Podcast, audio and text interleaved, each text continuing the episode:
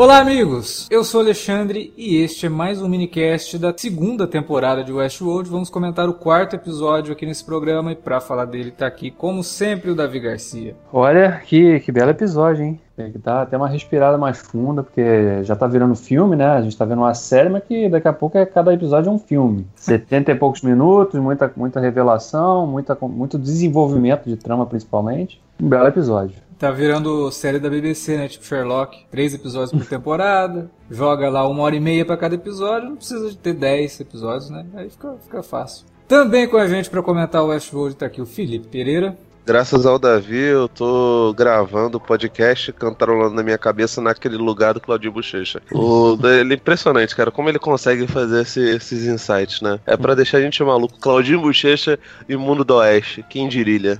Pois é, você que está ouvindo o programa não entendeu a referência, ainda bem, né? Porque isso é uma conversa anterior à gravação, mas fique por isso mesmo, você não vai querer entender, acredite em mim. Vamos falar de Westworld então, logo depois da vinhetinha, a gente já volta.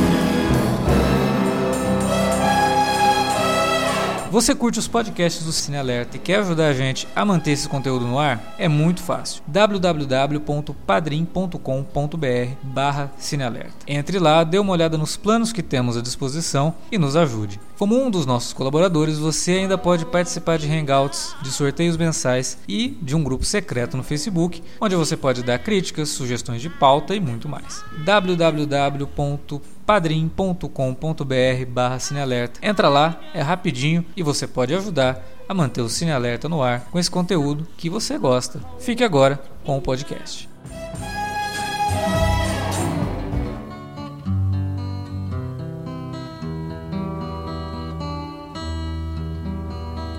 Well, you've got your diamonds and you've got your pretty clothes.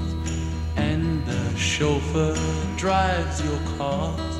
You let everybody know. Bom, esse quarto episódio, como é que eu vou dizer? Foi muito bom, cara. Eu adorei esse quarto episódio e eu fiquei bastante feliz com algumas coisas durante e principalmente com a revelação no final que já mostra que o nosso querido Jonathan Nolan talvez não repita os erros da primeira temporada, né? A gente reclamou bastante na primeira temporada de que, porra, ele tá esticando uma coisa aqui, uma revelação que todo mundo já sabe qual que é, e aí vai estica, estica, estica, e quando faz, ok, eu já sabia, né? Aqui não. Ele introduziu uma personagem no terceiro episódio, todo mundo já estava formando teorias, a maior parte das teorias diziam que ela era filha do Homem de Preto. Chega no final do episódio, oi papai, beleza, acabou, revelou, tá ótimo. Né? Já deu uma semana, já deu para todo mundo teorizar o que tinha que teorizar, já jogou ali no episódio, e o episódio, eu acho que tematicamente era também o momento perfeito para introduzir essa questão aí, e o episódio até trabalha de uma forma bastante interessante, com algumas passagens de, de cena, usando essa personagem e aí jogando para ele e já vai te entregando que existe uma ligação entre esses dois e que existe uma ligação, inclusive, entre a jornada do Homem de Preto e a jornada da Grace, né? Ela é, ela é chamada de Grace lá lá no, no, no, Internet Movie Database, todo mundo tava chamando ela de Grace, mas na verdade o nome da filha do, do, do, William é Emily, parece, né? Então o nome dela não é Grace, ou talvez seja o segundo nome dela. De qualquer forma, revelação bem pontual e faz sentido com tudo isso que a série está trazendo, envolvendo o Homem de Preto. Eu tô, tô gostando bastante da jornada dele aí nessa temporada. Você falou desse negócio da, da revelação do final, e foi um, foi um dos pontos, eu já vou dizer logo de cara, uma das coisas que eu não gostei muito nesse episódio foi a montagem. Não toda, mas em alguns momentos. Porque eu acho que ela telegrafou já a revelação que ia ser feita no final, quando a Emily, né, tá capturada ali com, com, junto com os Studs ali, né, com, com, aqueles nativos ali e tal, e ela consegue escapar, e logo que ela consegue escapar, corta a cena, aí a gente já vê o Homem de Preto. É, foi esse momento. Isso, eu, isso eu gostei, você não gostou disso? Não, não gostei, porque ficou muito, ficou muito óbvio, cara, assim, deram um close na menina, aí, aí corta a cena, um close no Homem de Preto. Porra.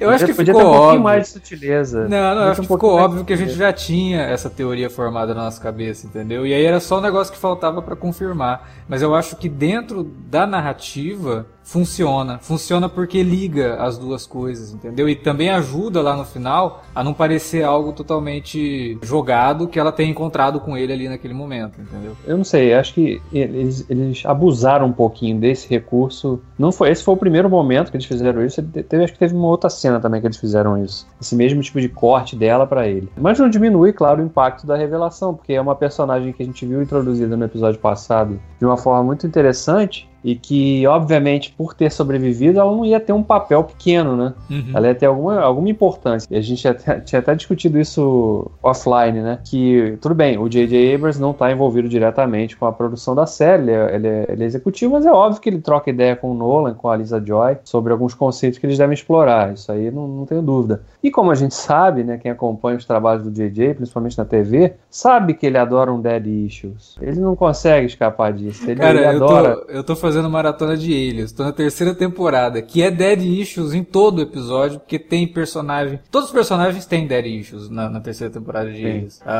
A Sidney, o, o Vohan, a mulher do Vohan, todo mundo ali tem, tem dead issues. Então, realmente. Só explica, só, só, explica o que, que é esses termos em inglês que vocês colonizados de merda ficam oh, desculpa, falando aí. Desculpa, vou, vou, mandar, vou mandar uma cartinha pedir desculpa pro Paulo Rebelo depois. Dead issues é problemas com os pais, né? Que são aqueles personagens que, uhum. é, em determinado momento da trama, revelam que tem alguma coisa não resolvida com o pai, né? Entendi. E aqui a gente vê que isso acontece com essa personagem, até porque o William já contava essa história da filha desde a primeira temporada por conta do suicídio da mulher dele, né? Então Sim. tem essa coisa da menina ter criado uma distância muito grande. E no episódio, ele cita de novo a menina. Nesse episódio, ele cita de novo a menina quando ele vai ter a última conversa com o Delos, né? Com a versão do, a última versão do Delos, que ele até ele não manda destruir porque ele quer é, analisar como que é a deterioração desse cara, né, desse anfitrião que está com a personalidade, do, a, a, consciência do Delos. A gente tinha discutido isso lá no primeiro episódio dessa temporada, de que a Delos estava tentando fazer isso, né, de transferir consciência de pessoas reais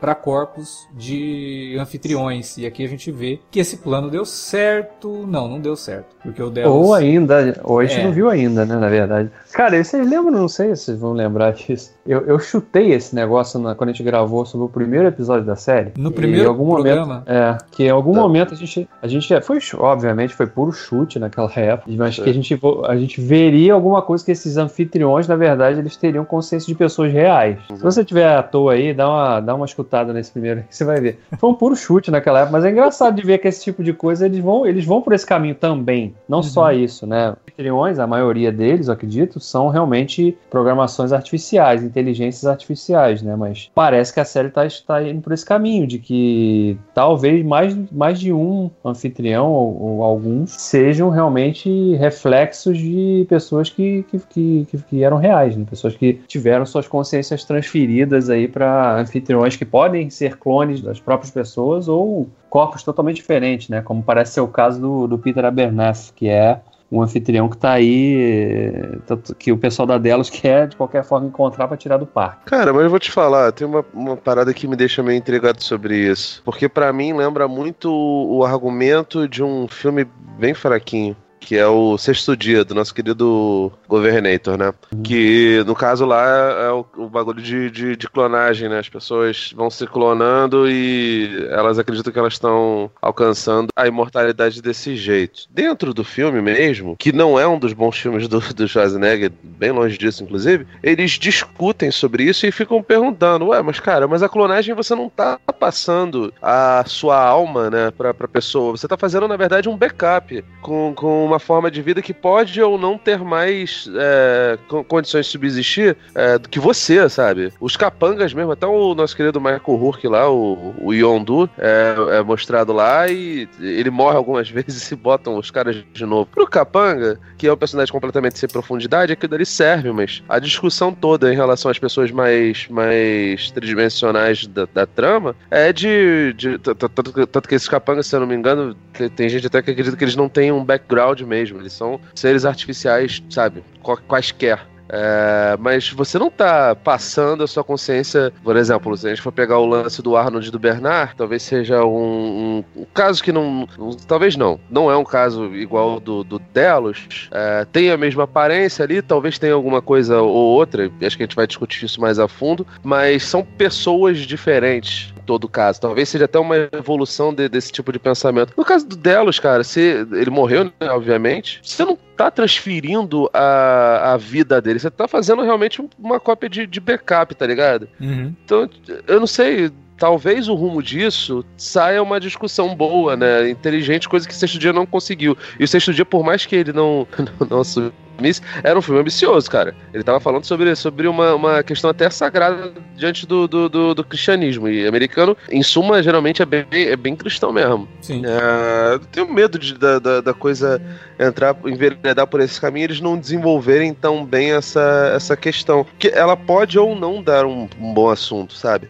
É. Eu não, não, levo tanta fé, não, cara. Sabe, de que, que vai ser uma discussão legal? Não sei, eu gostei da abordagem que eles tiveram aqui, que eles foram por um outro lado, né? Eles foram pela questão da imortalidade, no, na questão do legado mesmo, né? É, e da imortalidade tá ligada à memória. Você é imortal até que a última pessoa se lembre de você. Depois que ninguém se lembrar de você, tua imortalidade não existe, porque, né? Então é a imortalidade como conceito de que você tá aqui vivendo e tal e fazendo diferença. Vale a pena você estar nesse mundo? E aí lá no final o William meio que responde, né? O mundo tá melhor sem você, Delos. E então é, essa questão da imortalidade que o Ashworth discute, eu acho que ela vai por um outro lado, ela vai por um lado mais da, do merecimento, né? Porque no fim quem vai ser imortal é quem tá, quem tem grana, sabe? Quem é rico. E quem é rico é. só quer saber de exploração, né? Que essa é a grande mensagem ali de Westworld, aquela galera vai lá para explorar uma galera que teoricamente não é humana. E de repente essa galera é. que não é humana se torna humana. Né? Fique claro, não, não tô achando que o episódio é ruim, nem tô achando que a, que a série tá ruim, não. Concordo contigo que até agora que a gente viu, uhum. pra mim foi satisfatório. Tá sendo satisfatório, tá sendo, tá sendo bem legal. Até o terceiro episódio lá que, que eu acabei não conseguindo conversar com, com, com vocês que eu não participei do podcast, eu gostei bastante, cara, quando, quando fui ver. Gostei do fato de terem voltado lá com o Fernando Meirelles. Mas. É Esqueci que a gente tinha apelidado ele de Fernando Meirelles.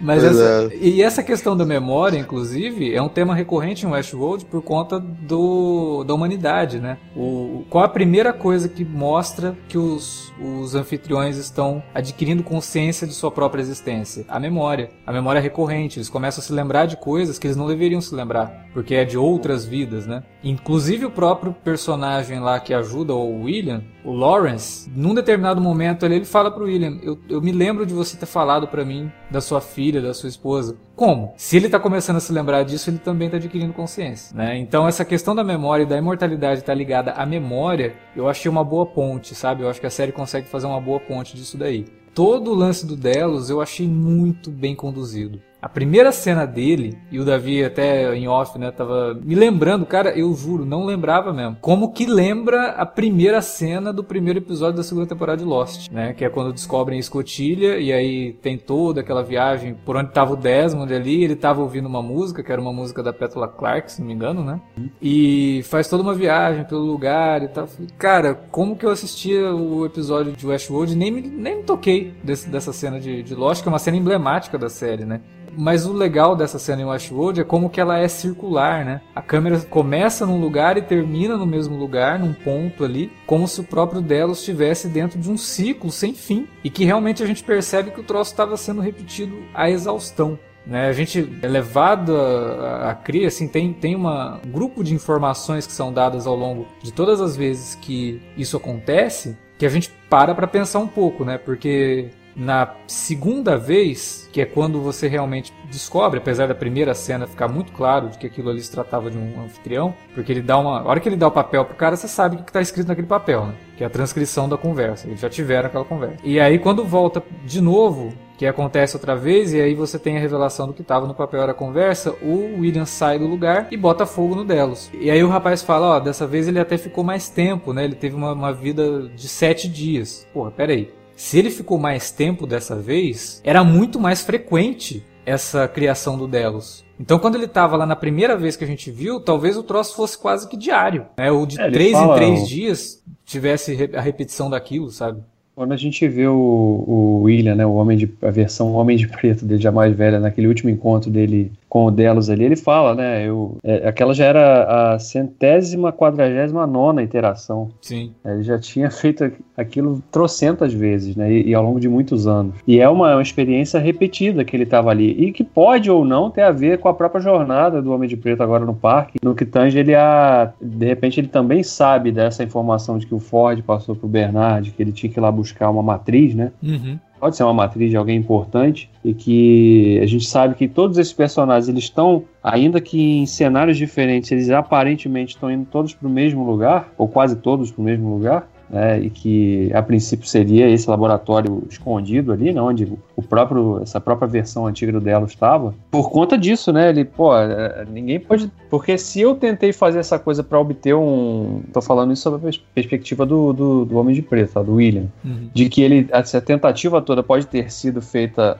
no intuito de realmente proporcionar a chance de algumas pessoas é, obterem uma, uma chance de prolongar suas vidas através de- da transferência de consciência de corpo. Como a coisa não deu certo, o cara pode estar numa uma mensagem altura, não, peraí, eu não posso deixar esse troço cair nas mãos de, de qualquer um, porque olha a tragédia que vai ser isso aí. Se, se nego pegar né, um, um serial killer, um Hitler da vida, fazer um clone e transferir a consciência, arrumar um jeito de transferir a consciência de um monstro desse pra se perpetuar por anos aí. Então eu prefiro destruir tudo. né? E ele fala, né? Eu vou, vou botar esse parque abaixo agora, né? Ele fala isso no segundo, no segundo episódio, né? Não, no- acho que Ele é no primeiro mesmo que ele fala isso aí. Primeiro? É. Então, então a gente não sabe o tipo de interesse, intenção desse personagem de, de quererem chegar nesse lugar. Ele sabe que tem um jogo ali que o Ford conseguiu esconder mais ou construir, né, mais um jogo. Aparentemente tem a ver com isso, essa tentativa dele de chegar nesse lugar para tentar destruir de vez esse elemento, né, que proporciona essa experiência de realmente transferir consciência de pessoas reais para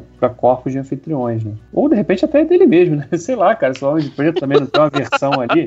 Cara, essa altura da série, a gente. A, a introdução desses elementos, desses temas aí, ela pode, pode abrir um bilhão de portas novas, né? Pode ser um monte de coisa diferente. Eu né? gosto, do, eu, eu gosto do personagem do Ed Harris exatamente porque ele é. Acho que é ambíguo, Ambíguo, né? Nem, né? não é nem a É. palavra, é antrigo, né, cara? Porque o cara pode ter. Cara pode ter, tipo assim, versões É, você- na cabeça. Não, porque você- ele, tá, ele tá nessa história desde o começo, né, velho? Não, e é engraçado porque agora que, como na primeira temporada eles tiveram que trabalhar a questão do mistério, da identidade do William, eles não podiam mostrar uma faceta do William mais sombria. E agora eles estão podendo, porque a gente já sabe que o William é o Homem de Preto, então não há necessidade de ficar tentando enganar o espectador, né? Ou pelo menos é, esconder esse fato, né? A gente vê que o William, a versão mais jovem dele, também era um cara de, de moral bem questionável. Que, o que eu acho interessante é que vai, ele traça um paralelo invertido, porque o William que a gente vê agora, o jovem, ele é muito mais parecido com o Homem de Preto da primeira temporada do que o próprio Homem de Preto agora é parecido com o William do flashback. É, Parece que a coisa está se invertendo, não sei. É, as, as versões maniqueístas de fato trocaram, mas de qualquer forma, eu, eu, pelo menos no começo, também não imaginava que eles iam mostrar essa, essa coisa, porque imagino que vocês dois também tenham esse tipo de pensamento. Se eu me encontrasse com, com, com o Felipe de 12 anos atrás, eu com 18 anos, eu me acharia um idiota. Muito imaturo e muito errado. E eu só tenho 30 anos. O Homem de Preto tem o quê? 60? 50, 60? Ah, por aí, né? Porque são 30 anos, aqueles flashbacks lá. É. Então, Então, tipo assim, provavelmente o, o William novo deve ter seus 20 e poucos, né? Quase, quase 30, por aí, né? E você percebe a, a diferença entre ele. Cara, o Felipe de 18 anos e o Felipe de 30 anos é a mesma pessoa, com alguns pensamentos evoluídos, outros nem tanto, é, mas que em essência é bem parecido. Eu posso ter melhorado o meu caráter, melhorado a minha postura com algumas coisas, minhas discussões, principalmente com é, relações a, a minorias e a, e a militância política, por exemplo, que pra mim é uma, uma prioridade, mas no fundo, no fundo, eu sou a mesma pessoa. Então, o Homem de Preto, sendo um sujeito que aparenta ser mal, né? E que, que dali é uma manifestação, por mais que ele estivesse fazendo ali uma coisa meio teatral durante um tempo, ainda assim é uma representação de um pedaço da, da alma dele. No final das contas, quando ele era novo, ele também devia ter aquilo dali.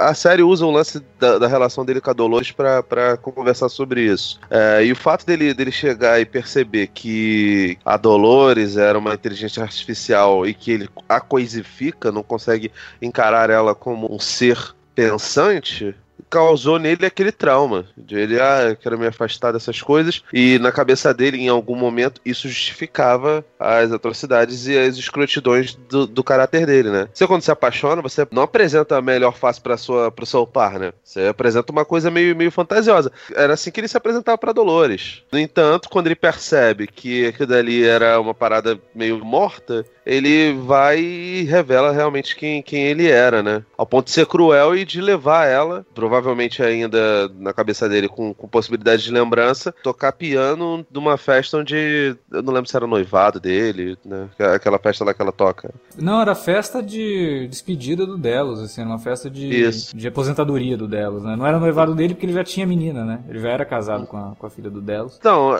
é uma, uma, uma festa de, de, de aposentadoria do sogro dele, saca? E ela, e ela vai lá e vê aquilo dali, assiste tudo aquilo dali atônita, querendo entender, porra, por que esse filho da puta tá fazendo isso comigo, sabe? Então, tipo, é, é, é o mesmo cara. É o mesmo cara que em algum momento ele não tem escrúpulos. Então, a versão mais nova dele até tem mais lógica de ser, de ser mais cruel. Se ele é um sujeito dessa mentalidade e ações dúbias, né? O lance é. Eu, eu não sei bem se ele, se ele tá. se ele tá fingindo ou não. Tipo, ele realmente pode ser só um, um canalha e a gente tá querendo ver alguma coisa é, melhor nele. Não, existe Mas, um enfim. arrependimento nele, né? Existe um arrependimento pelo tanto que ele se dedicou ao parque por- e, e o que que isso causou, né? O suicídio da Sim. mulher, o afastamento Eu- eu da acho mais- filha. Eu acho mais provável dele ter, dele ter, entre aspas, mudado, né? Mas ninguém muda 100%, né? Ah, Fato. não. Não, tanto é que nesse episódio, quando ele salva o Lawrence e a família do Lawrence, ele fala, não acho que isso aqui é um ato de bondade, não é,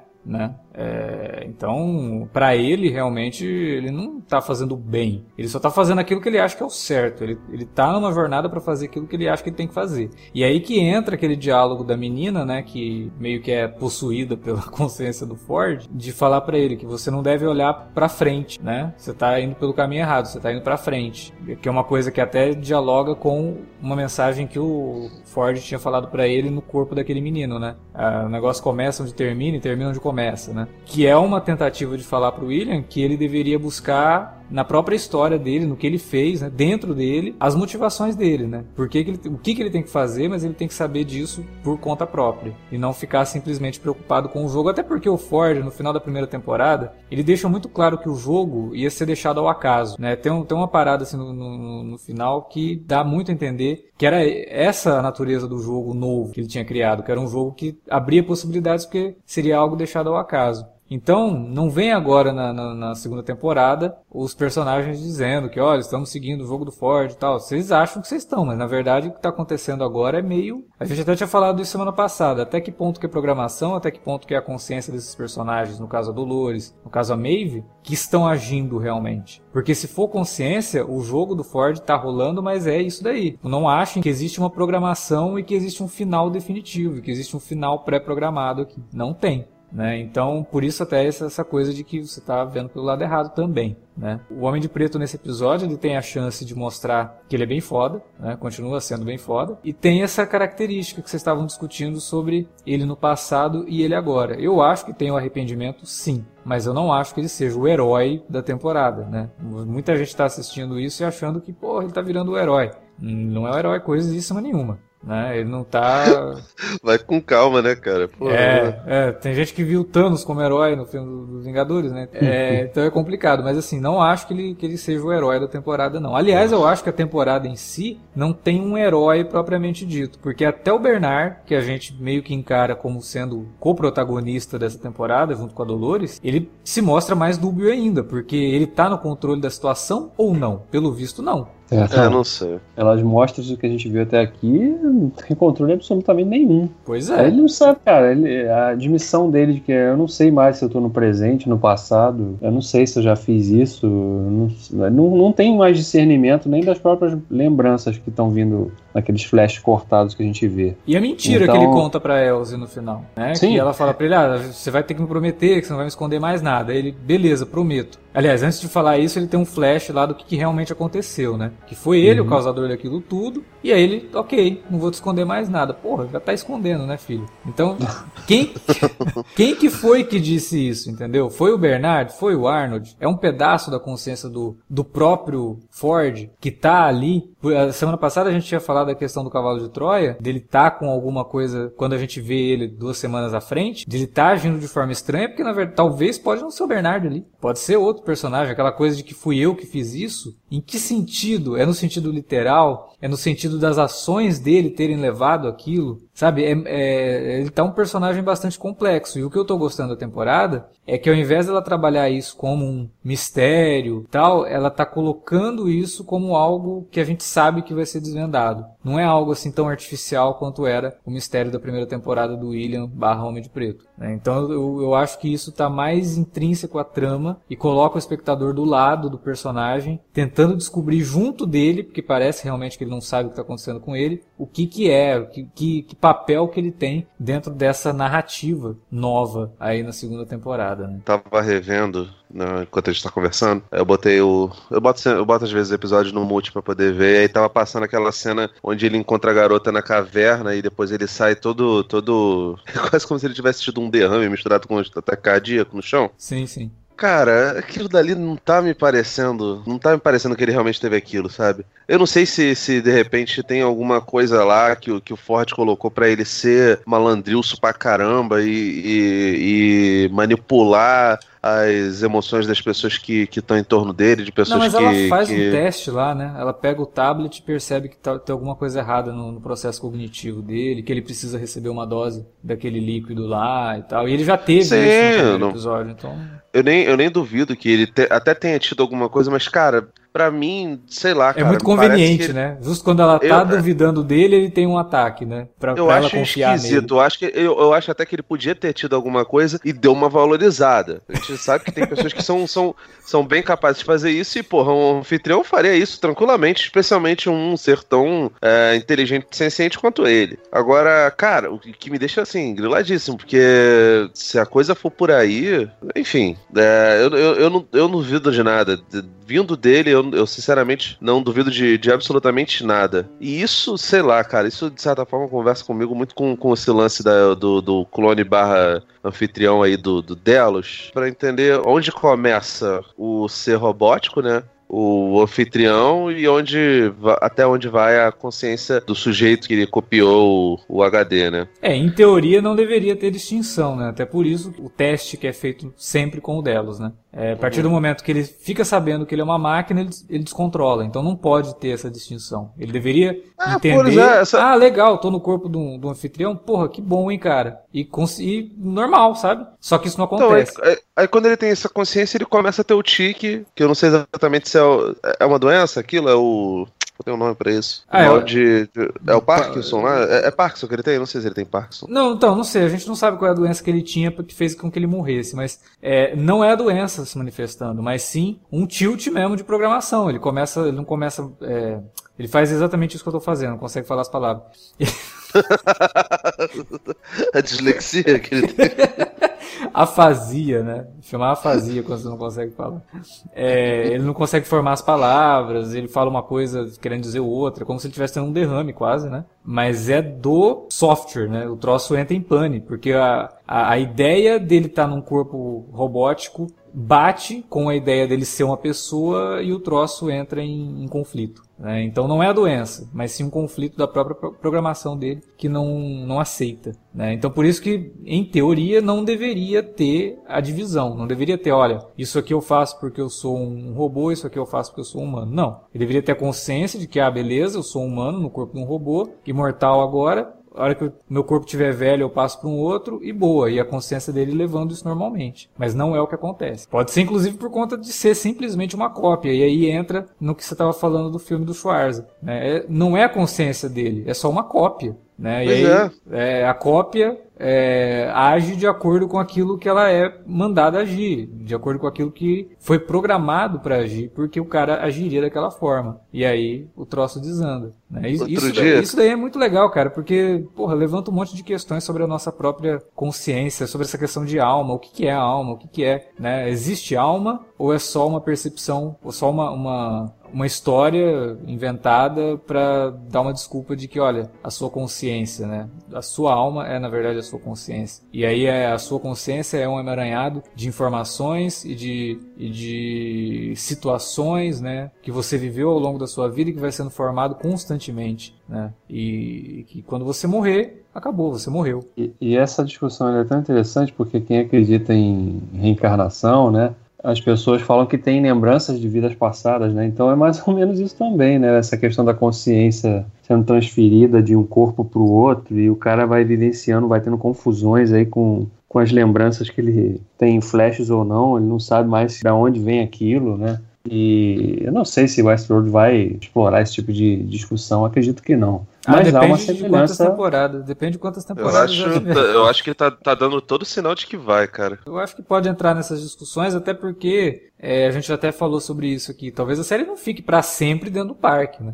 Ela vai pra Pois outros é. ambientes, vai pra É, outros cenários. e isso que é o fascinante da série até aqui, né? Porque ela tem, como eu falei antes, ela tem uma, uma, uma miríade de portas aí pra pra abrir, pra explorar, né? Ela não tem por que ficar repetindo tema e discussão, ela pode sempre explorar coisa nova. Cada temporada pode falar de alguma coisa. A gente tá vendo que essa temporada tá discutindo coisas que a primeira não discutiu e nem por isso ela tá repetindo, né? Ela repete Sim. um pouco a estrutura. Ó, os caras estão no parque, indo pra algum lugar, né? Isso eu acho até isso que ela não muda. tá. Eu, eu acho até que na estrutura ela já tá muito mais semelhante no, com Game of Thrones, É, aquela tá, coisa não, de ter tá vários subtramas, subnúcleos ali, né? Coisas acontecendo sem relação específica direta, mas que a gente sabe que lá na frente vão se cruzar. Do que com a própria primeira temporada, que era mais concisa nesse sentido, né? A gente tinha um, o ambiente era um só, né? A gente vinha ali aquelas coisas dos personagens no mesmo é, é, ainda se descobrindo, na verdade. Né? Agora não. Agora a gente está num, num outro patamar e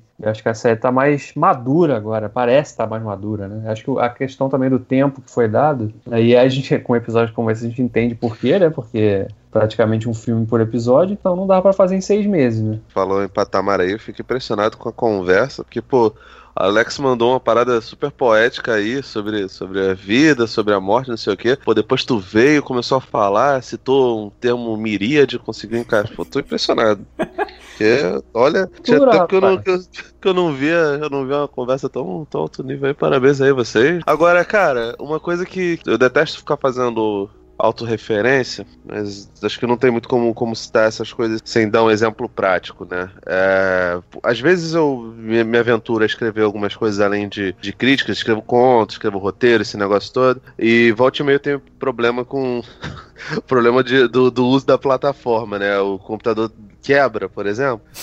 Quando você tá percebendo que o teu computador tá uma merda, você começa a, a pensar, se eu for fazer alguma coisa importante, eu vou subir os arquivos no Drive, ou salvar no computador, ou vou salvar no numa outra plataforma, né? Então, num iPad, num pendrive, num outro computador tal. E atualmente eu uso dois computadores. Quando o meu computador um, é, deu pane, eu tinha salvado mais ou menos ele, assim, um, um dia antes, e tinha avançado num- na, na história nesse um dia antes, e eu precisava continuar a história enquanto meu computador tava no, no concerto, né?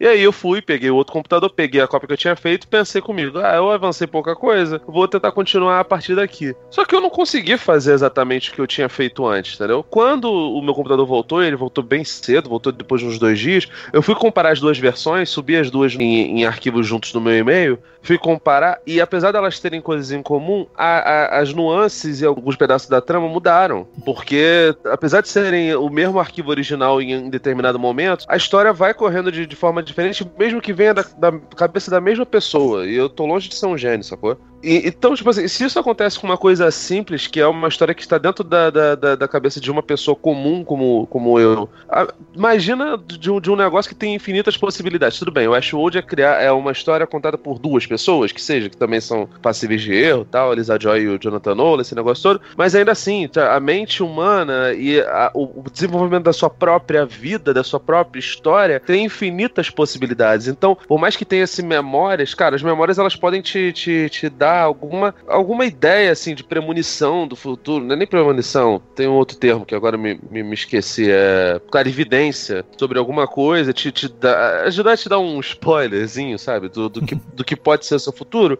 Mas aquilo dali não é uma, uma ciência exata, uma coisa tranquila, uma, uma, uma parada que não vai acontecer desse jeito. Óbvio que não, sabe? Então, se realmente tiver essa, essa, essa possibilidade aí de a mente da pessoa, né? O autômato, né? O anfitrião, ele é baseado em cópias, esse negócio todo. Cara, tem uma gama de, de, de possibilidades enormes, sabe? Por isso que essa, essa ideia de, de. Mesmo que seja questão de, de legado, né? É muito confusa, cara. Tipo, é muito bizarro. Eu não sei, cara. Eu tô achando que em algum momento que não seja nessa segunda temporada, mas eu não acho que eles estão colocando isso à toa. Tipo, vai, vai rolar alguma, alguma coisa pra frente. A gente realmente não sabe até onde vai o Westworld por conta de Game of Thrones que vai acabar, né? Então talvez a, a HBO tenha interesse em tornar isso uma coisa um pouco maior. O que para mim também não sei se faria muito sentido. Eu preferia que fosse uma série mais contida. É, eu, eu sempre defendo, principalmente no HBO, séries, cara, cinco temporadas tá ótimo, né? Dez episódios por temporada dá pra você contar uma história redondinha sem precisar depois ficar pensando, porra, e agora? Pra onde a gente vai aqui, né? É, e o Westworld... O Dog ele... Empire, cara, terminou, terminou de maneira muito trágica. O, é, Alex, assim, então. muito ruim mesmo. Pois é, e era uma série que começou linda, assim.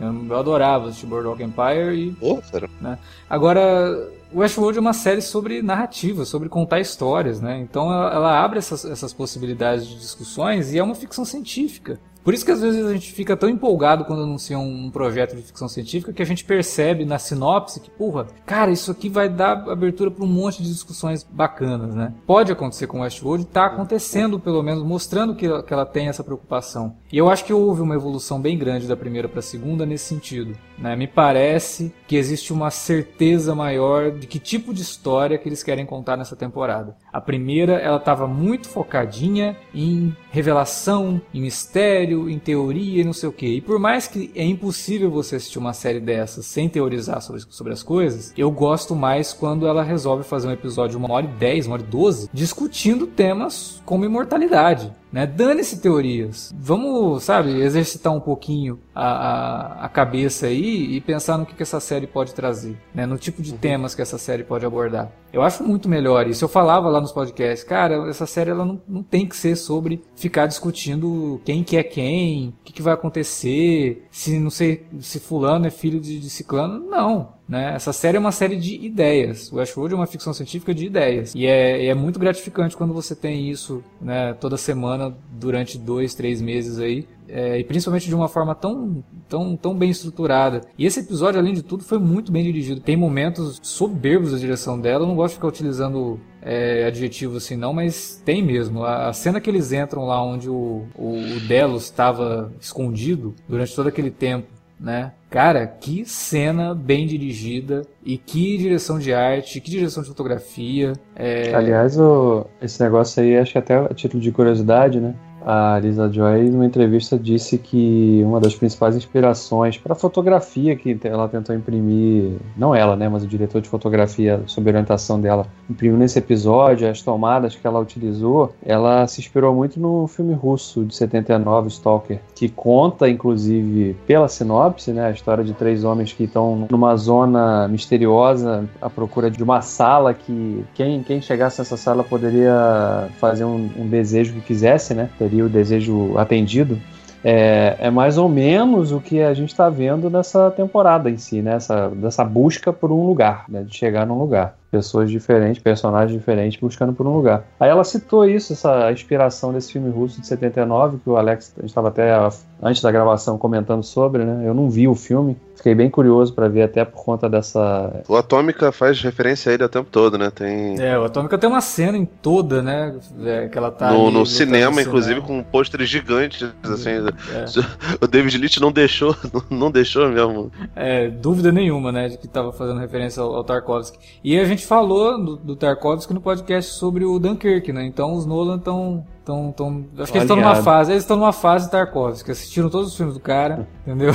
Agora eles querem utilizar de referência. Essa- além dessa referência que a Lisa Joy destacou do, do Stalker, é que ela também, além de ter negado, né? A gente discutiu, você falou, levantou a bola mais cedo da abertura do episódio, remeter à abertura da, primeira, da segunda temporada de Lost, que ela negou, porque ela disse que nunca viu Lost, ela não- ela estava fazendo faculdade na época, não viu Lost. Então não, não foi a inspiração da cena, embora a semelhança seja ridícula, ridiculamente próxima, né? Na, toda na construção. Outra coisa que, que eu, também associei na hora quando eu vi, é quando, quando o Bernard chega ali com a Elsie no, naquela sala, encontra a- já aquela versão do Delo já totalmente destruída, né? Com, a- com o rosto todo cortado. É, aquela cena do Enigma do Horizonte, né, com o Sanil, que ele tem também, não sei se vocês lembram. Nossa, O filme é, o filme é fraco, né? Mas é, tem, uma, tem uma sequência que é bem parecida, assim, quando eles chegam e, e você vê o personagem do Sanil ali que tá totalmente obcecado com aquilo e o rosto dele tá todo Ah, cortado. o do, do Paul do W.S. Paul WS. Nossa, cara, faz muito tempo que eu assisti Enigma do Esse Horizonte. filme é maneiro, cara. Eu gosto pra caralho. Não É, acho né? ele ruim, não. Na época eu gostei, só que ele é uma versão for dummies de um outro filme do Tarkovsky, né? Que é o Solaris. Ele tem muito do Solaris.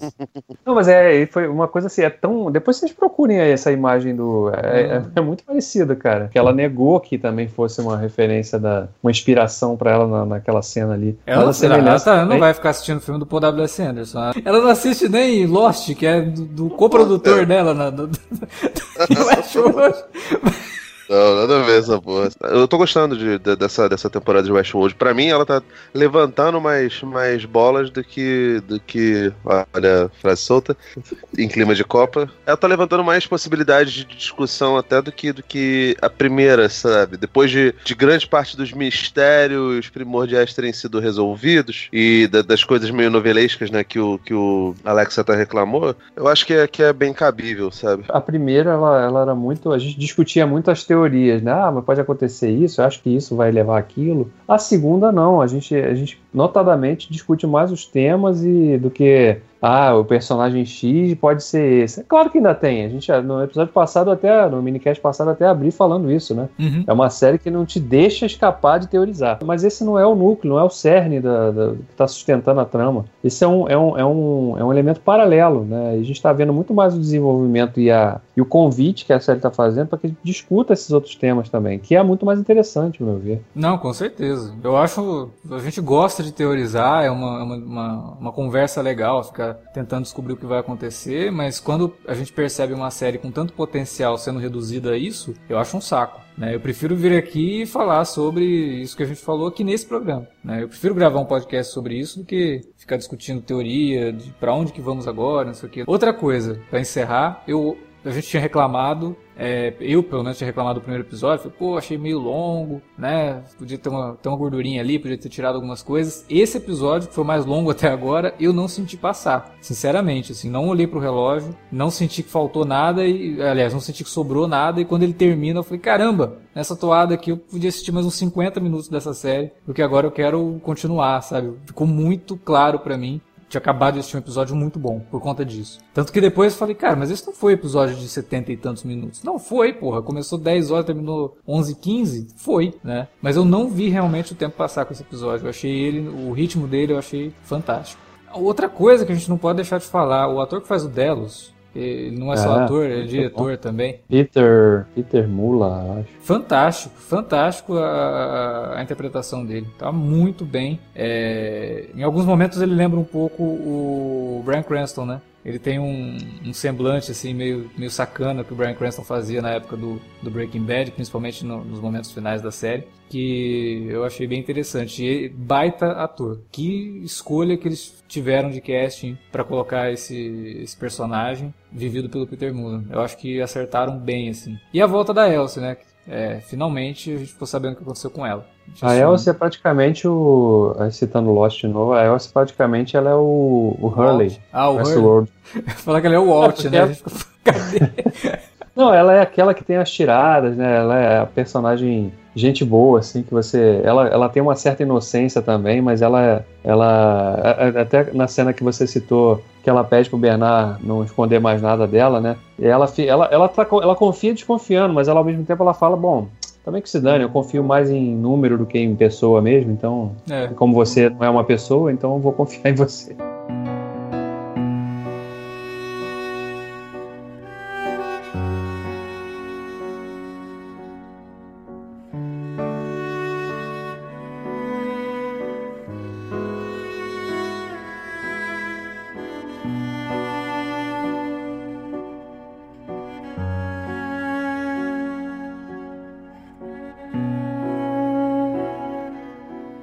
Bom, era isso que a gente tinha pra falar sobre o Westworld essa semana e agora a gente continua querendo saber de vocês, né? O que vocês acham dessa temporada? O que vocês estão achando dos nossos podcasts? Comentem aí na área de comentários ou manda um e-mail para alertavermelho@cinealerta.com.br. Fala com a gente também nas redes sociais facebook.com/cinealerta ou arroba cinealerta no Twitter. Utilize as redes para divulgar o nosso conteúdo, principalmente no dia, né, que o Westworld vai ao ar, episódio inédito de Westworld. Cita lá, fala do- dos nossos minicasts, que quem não conhece, conhecer aí e saber mais. Se juntar a gente nessa, nessa conversa semanal aqui sobre a série. É isso. Semana que vem tem mais Westworld, tem mais Handmaid's Tale e mais podcasts, né? Teremos duas semanas seguidas de alerta de spoiler aí, com dois blockbusters que estão estreando agora em maio.